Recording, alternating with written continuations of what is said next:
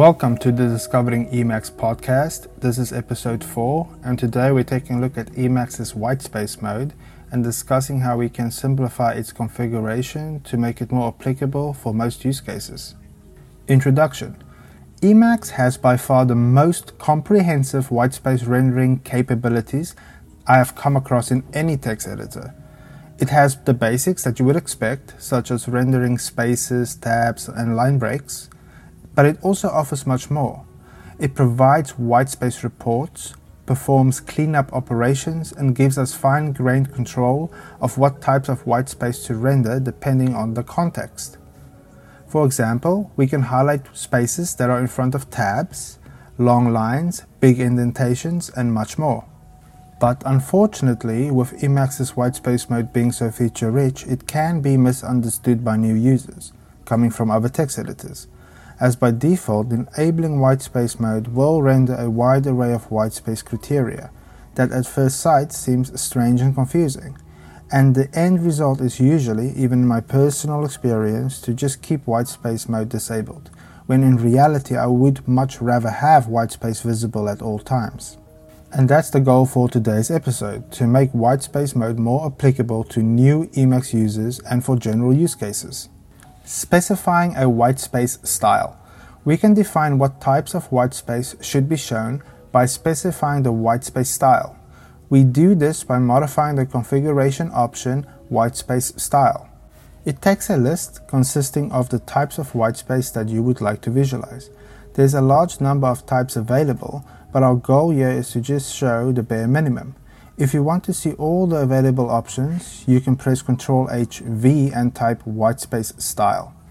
So to keep things simple, I recommend you set the whitespace style configuration list to include the following face, spaces, empty, tabs, new line, trailing, space mark, tab mark, and new line mark.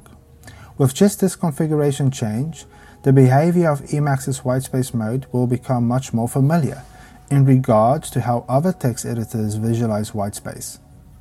Dealing with whitespace coloring issues. Seeing as whitespace mode is so seldomly used, most themes don't define proper whitespace coloring.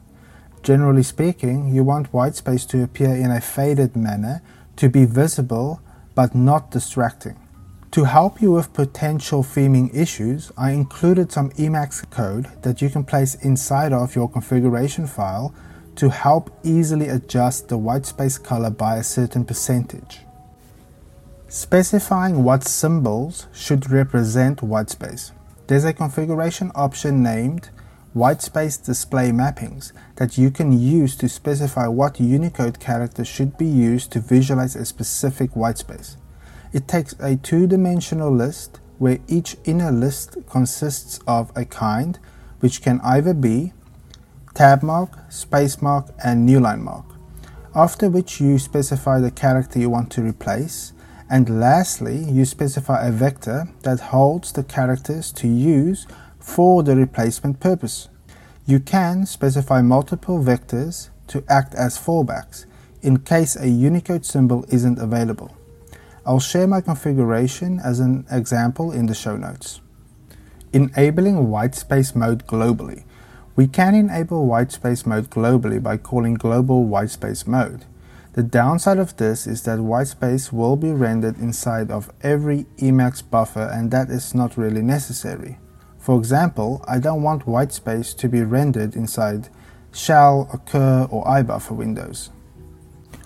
Luckily, there's an option available to control which modes should enable whitespace mode when global whitespace mode is enabled, and it's aptly named whitespace global modes.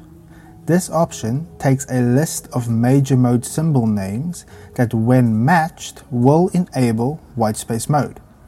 We can also negate the list by prefixing it with not causing global whitespace mode to be disabled for the listed major mode symbols.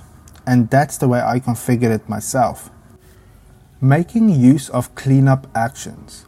One benefit of having whitespace mode enabled globally is that we can take advantage of the whitespace actions feature. This feature allows us to automatically run a series of actions after a buffer is written. Today we're only really interested in cleanup actions. These cleanup actions will perform different operations based on the defined whitespace style. For our defined whitespace style, the following actions will be performed on cleanup. It will remove all empty lines at the beginning and end of the buffer. It will remove all trailing tabs and spaces. If you want to see all the available cleanup operations in relation to different whitespace styles, you can press Ctrl H F and type whitespace cleanup. Conclusion Emacs's whitespace mode has a great degree of flexibility and power.